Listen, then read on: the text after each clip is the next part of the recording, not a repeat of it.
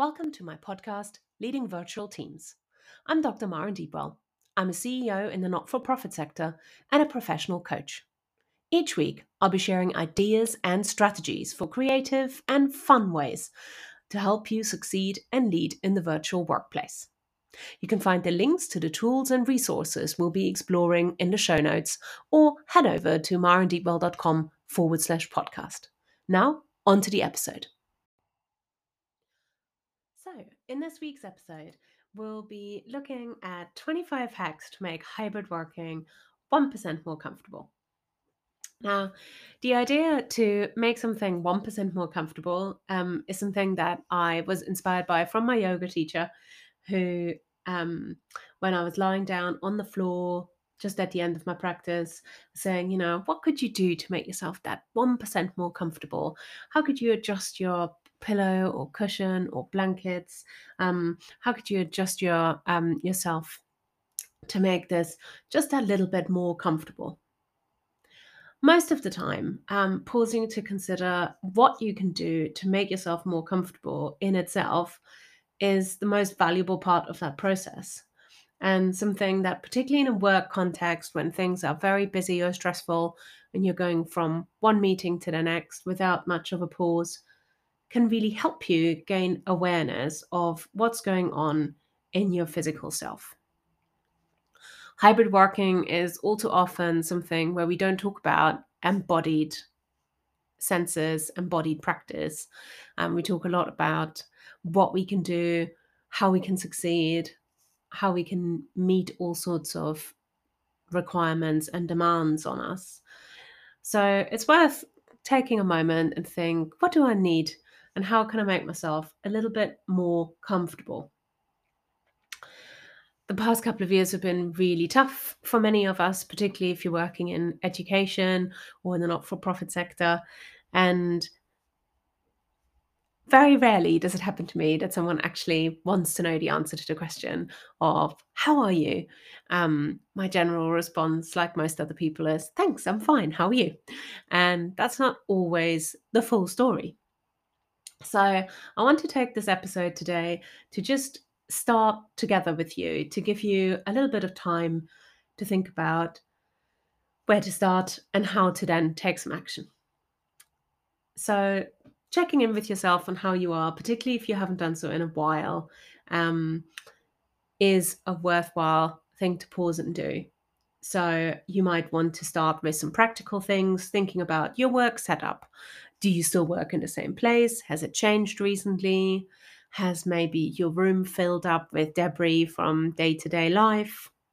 Is your office covered in piles of paper? Do you have a lot going on in your physical environment? Um, one of the things I regularly check in. I have a calendar hanging on my wall. I always check with myself have I actually paid attention and does it display the correct month? Um, today it does, um, but it is the start of the month. So um, I have been mindful and remembered that. Um, or maybe if you're particularly um, experiencing a lot of physical discomfort like back pain, neck pain, um, it's worth really taking a step back and thinking, okay, what is the, um, you know, what does my home working setup look like? Um, and have a look at maybe some more formal guidance um, if you want to do some basic health and safety or display screen equipment um, assessments. I think that's never wasted time many of us become quite unaware or blind to the constant factors that make working from home uncomfortable. Um, so that could be things like glare from the window, particularly if you have sunny weather at the moment, um, noise, a bad chair. Um, there can be lots of different factors that make our day to day work less comfortable than it could be. And if you're really not sure where to start, one tip I have that really is helpful, I think, is to ask yourself if someone else had to use your workspace for a week, what do you think they might like? And what do you think they might find difficult? So, if you were doing swapping desks for a week, what would that look like? Now, once you've checked in whatever you found, um, I want to try and provide some starting points, some small hacks, um, or rather 25 um, effective and obvious ways to improve your working environment. And these are um, things that I've listed. Most of these are things that I've tried myself or my colleagues have tried. And hopefully, they will provide some inspiration to see where you get to. So, I'm going to start with number one, go up to 25, and then we see if any of it inspires you um, to make a small change. Number one, a plant. Um, if you've ever been on a video call with me or seen pictures of my office, you know I've gone slightly overboard on the plant front. I have a lot of plants in my office, um, but you might want to small start small. And um, my plants in my office are, are living plants, um, and hopefully that's something you would consider as well. But you might consider um, alternatives if looking after living plants isn't an option. Number two, a nice coaster for your drink. Um, number three, a mouse mat, a new mouse mat. So um, I have one that I absolutely love, um, which is a, a, custom one that I printed, um, which cheers me up every day. And have a look and see what your mouse area looks like. you may not use a mouse, of course, but um, you may do. So, similarly and related to that, I already mentioned a wrist rest or a mouse rest.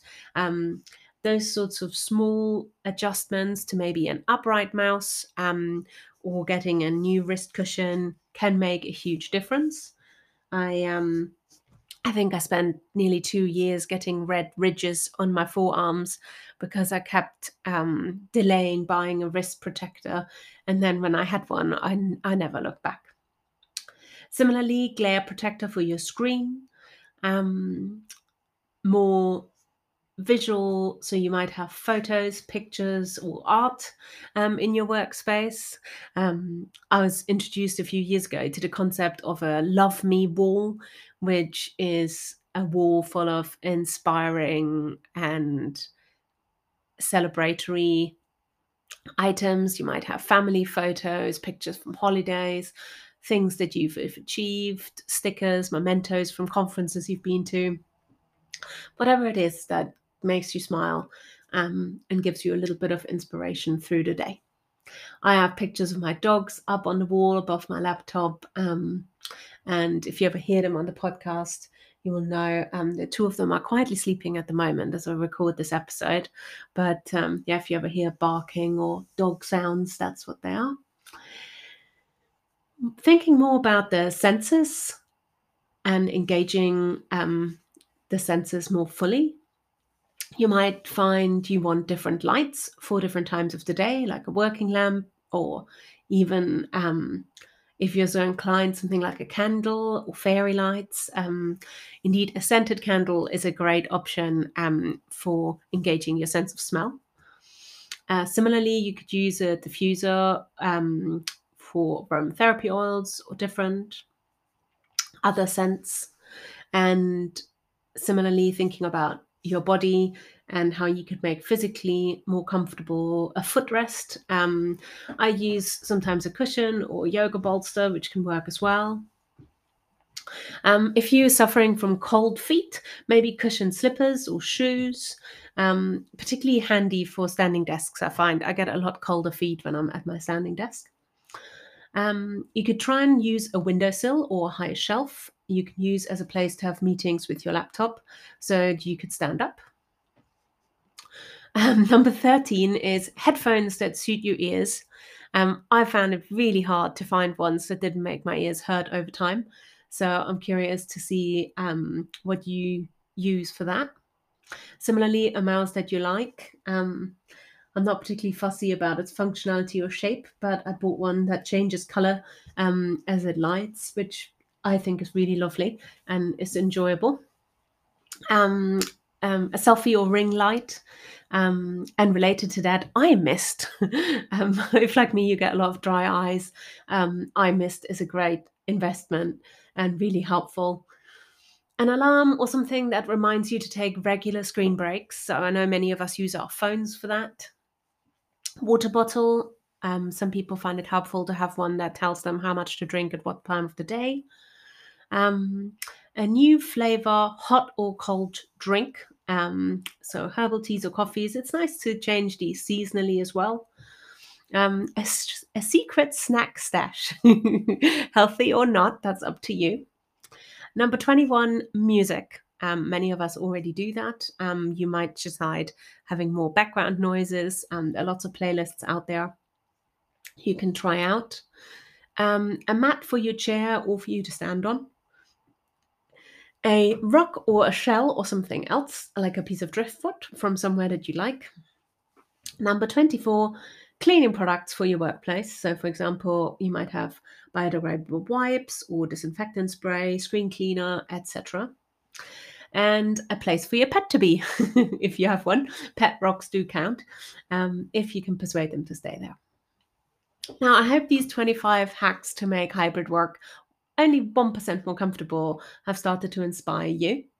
And I want to just finish this episode with just some more thoughts on what to do moving beyond 1% more comfortable. Um, here in the UK, you can find support from your employer with purchasing office equipment for home working. Um, so that's one of the things that I would suggest if you um, want to make some bigger changes. And there are also other ways to improve your home working environment, especially when things are stressful. Um, and in the blog post that I've linked to, I've suggested some resources and also apps that you might want to use for that. I'm already looking forward to talking with you next week when we'll be talking about small celebrations. Um, but do, as usual, share your comments and ideas with me. I look forward to hearing from you. Thank you for listening to Leading Virtual Teams. I hope you enjoyed this episode. And as always, you can find the links to the tools and resources we talked about in the show notes or head over to marendeepwell.com forward slash podcast.